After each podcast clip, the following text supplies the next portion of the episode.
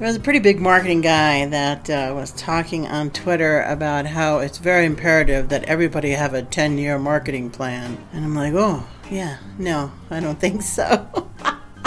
You know why? Because of what we're going through right now, everybody, right? Uh, you know, things change too fast. You've got to be able to pivot and, and move quickly in marketing. And what you're doing right now, I can guarantee you, you're not going to be doing this five years from now. And whatever you're doing in five years from then, you're not going to be doing that 10 years from now. So don't write anything about what you're going to be doing in 10 years. What you think is important is not going to be the same. I didn't agree with him. A lot of people recognizing the fact that this guy was pretty well known and powerful, like, yeah, yeah. And I'm like, I, I, I disagree. I think five years is your farthest you want to look out. And then when you look at advice from people, the farthest back you want to look for advice is probably two years. Because anything older than two years is really not relevant, right? Just keep this in mind when you're listening to people who have made a lot of money selling courses and things like that. Some of their courses and things haven't been updated in years, and they are telling you stuff that maybe is not applicable anymore. So, yeah, a 10 year marketing plan, uh, don't waste your time. Please don't do it. Please understand what you're doing maybe two weeks from today, a year from today, two years from today. That's fine. Maybe three, four, but five should be your max, okay? That's my little tip for today on marketing. This is Jan Rossi. I hope you're always doing something fun and productive during the day. You guys take care and more tomorrow. Bye.